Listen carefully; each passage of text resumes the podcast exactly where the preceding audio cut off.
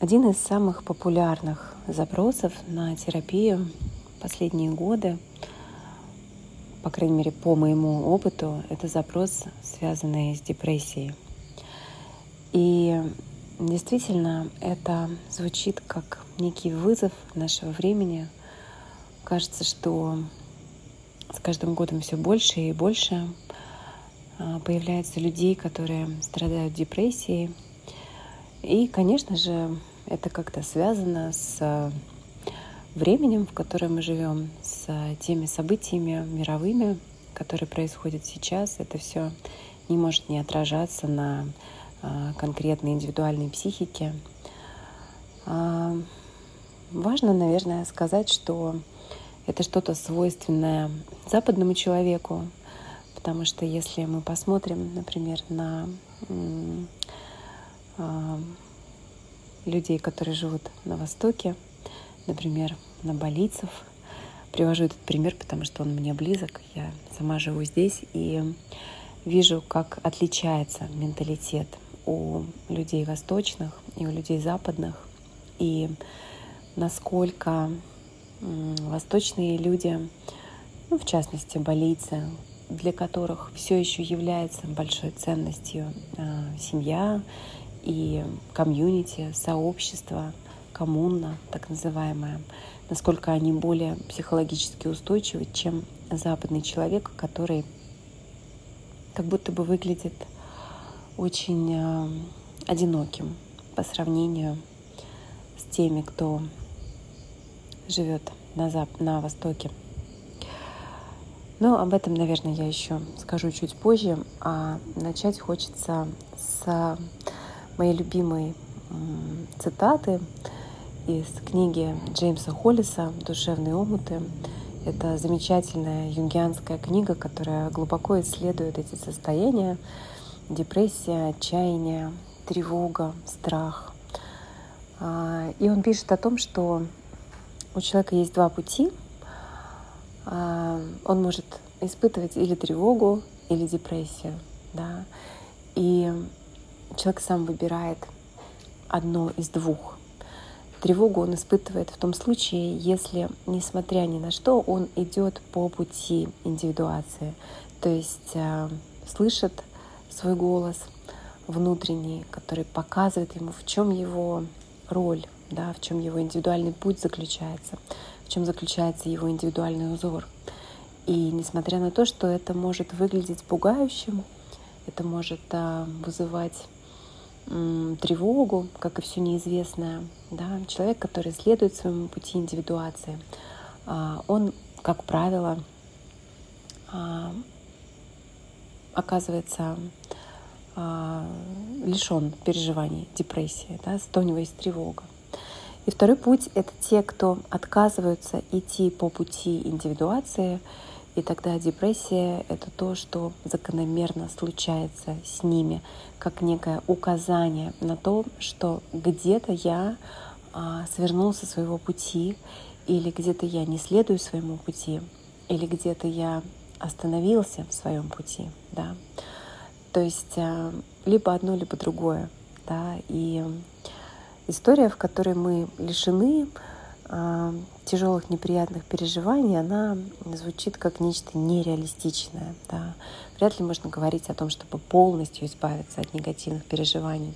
Скорее, это история про то, чтобы находить способ с ними взаимодействовать. Да.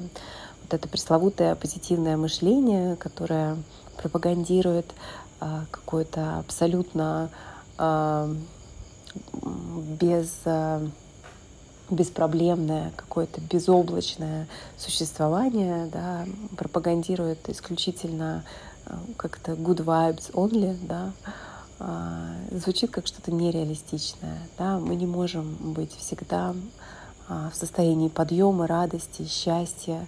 Хорошо, если эти, если эти состояния превалируют в жизни, но ожидать от себя, что это будет э, чем-то постоянным, да, константным, это большой вызов самому себе, и с этим можно не справиться, да, потому что важно принимать все свои аспекты, и позитивные, и негативные, И депрессия относится как раз к тем самым а, аспектам, которые важно в первую очередь принять.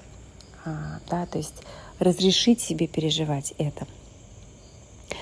И следующий важный шаг — это понять, да, что же такое э, депрессия. Э, в первую очередь это некая забродившая энергия. Энергия, которая не нашла выхода и была направлена сама на себя, причем на созидание себя, э, прошу прощения, на разрушение себя. Да? То есть то, что предназначалось. Ну, кстати, это интересная оговорка, да, созидание себя в каком-то смысле и так тоже. Чуть позже раскрою. Энергия, которая предназначалась для создания чего-то вовне, не нашла выхода корректного для себя и начала закисать где-то внутри человека. Да? Почему она не нашла этот выход? А, приведу пример.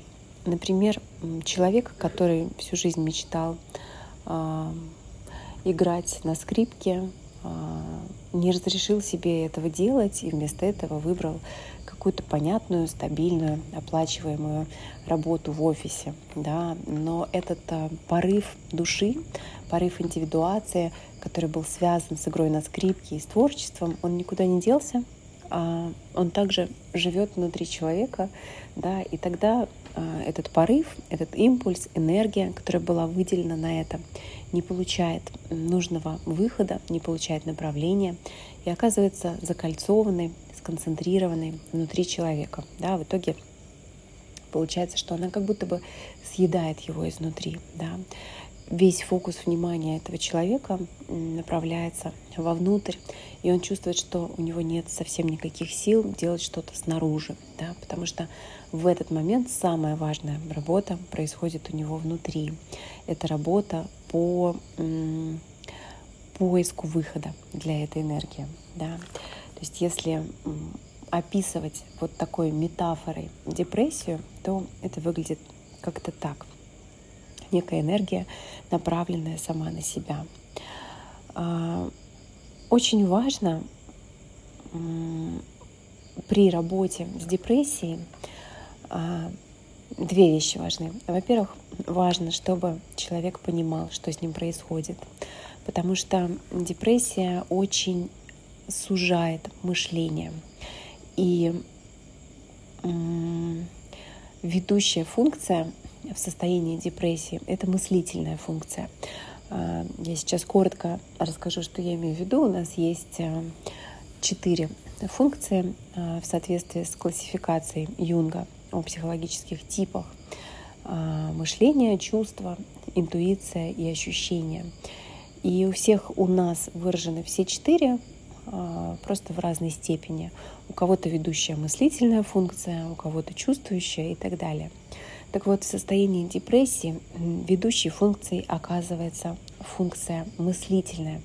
И чаще всего люди в депрессии пытаются через ум и через опору на свой интеллект найти выход из того, что с ними происходит. Да, они могут э, много об этом думать, они могут э, перебирать различные варианты, да, они могут пытаться исключительно рационально разобраться с происходящим с ним состоянием, но в конечном счете это только усугубляет его, потому что э, ум начинает зацикливать человека на одних и тех же способах решения ситуации, на одних и тех же выходах.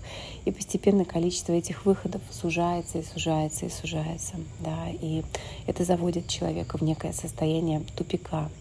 То есть ум как будто бы играет здесь против человека, потому что а, ну, как известно, ум ограничен, да, наше сознание — это всего лишь какой-то небольшой процент нашего способа взаимодействия с окружающей реальностью, да, большая часть все равно происходит на уровне бессознательного, поэтому очень важно человека переключать в состоянии депрессии на какую-то его подчиненную функцию, да, потому что ведущая функция у нас находится в сознании, а подчиненная функция в бессознательном. То есть, если я знаю про себя, что я мыслитель, что это моя ведущая функция, она у меня в сознании, но при этом подчиненной функцией, например, оказывается чувствующая, да, то есть и тогда это будет а, для такого человека а, целительным в состоянии депрессии будет а, акцент на чувствах, разговаривать с ним о чувствах, спрашивать его, что он чувствует,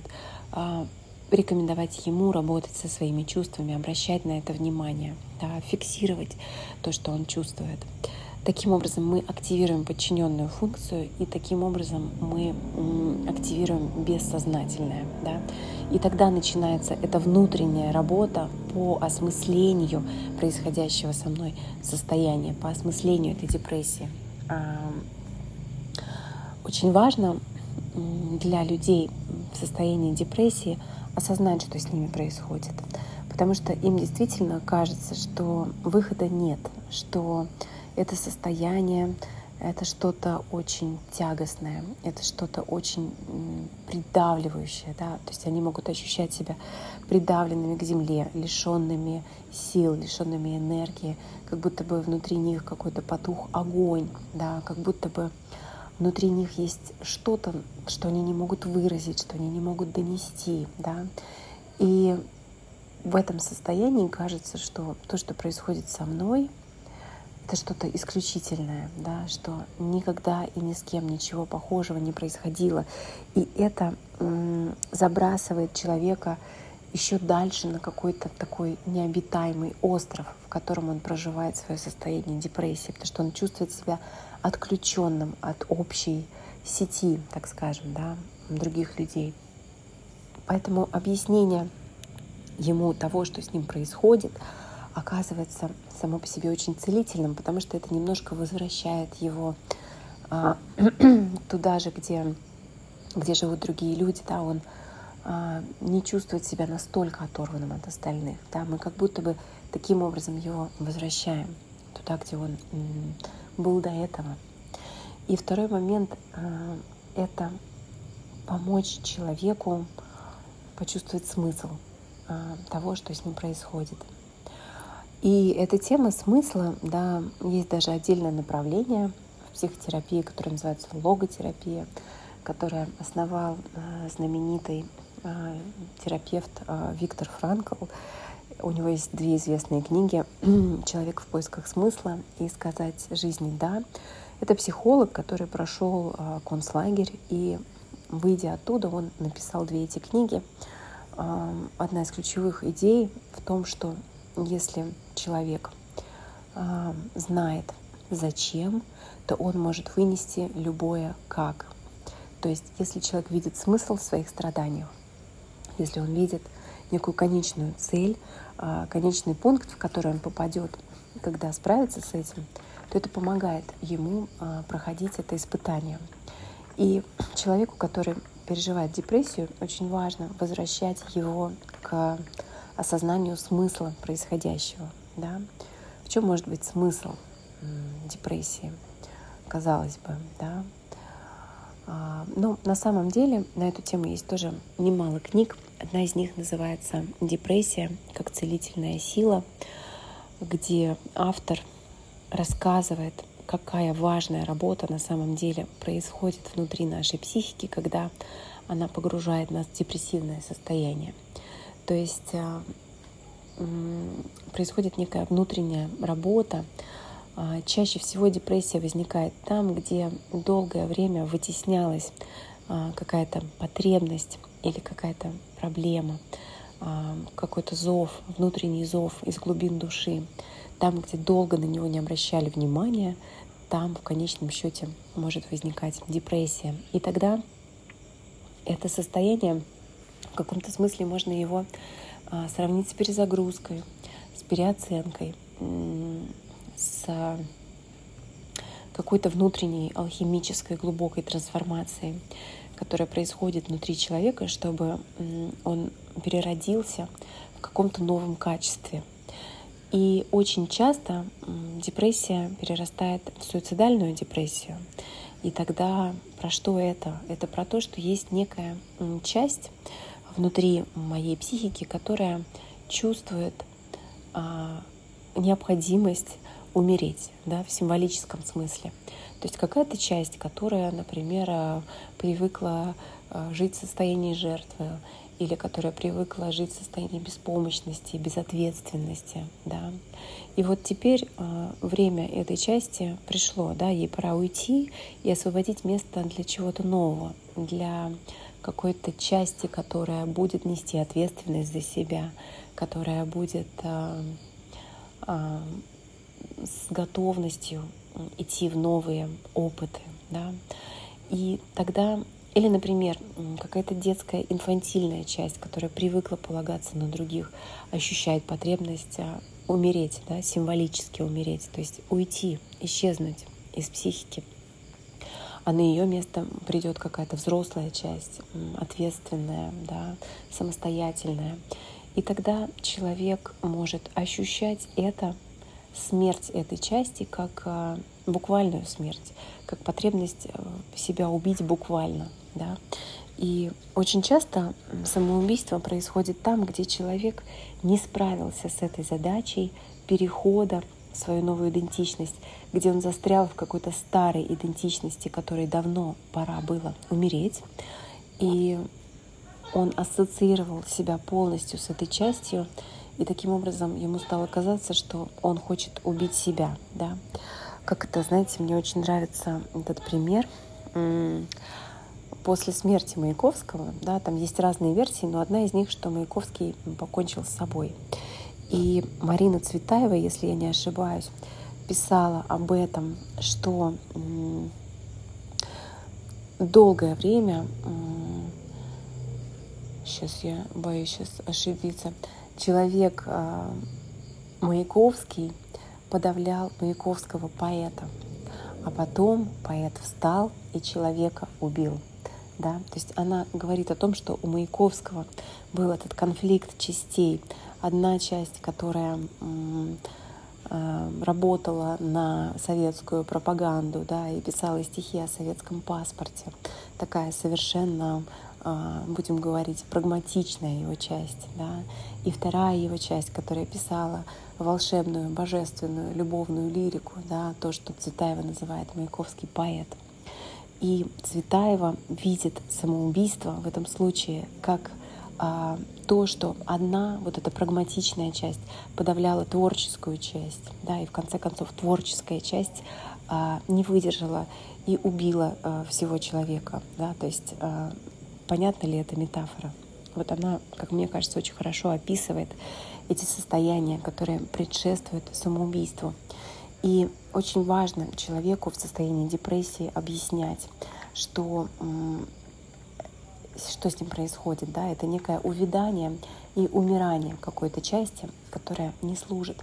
Поэтому важно задавать себе этот вопрос, что пытается умереть, что пытается меня оставить сейчас, и что должно прийти на место этой части, которая увядает. Да? И это помогает а, направить психическую энергию в правильное русло, на поиск ответов. Да? Если что-то умирает, то что придет на место этого. Да?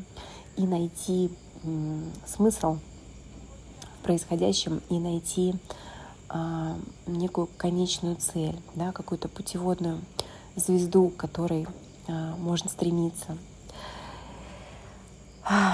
И интересно, что в этой книге «Депрессия как целительная сила» а, приводится очень интересная метафора.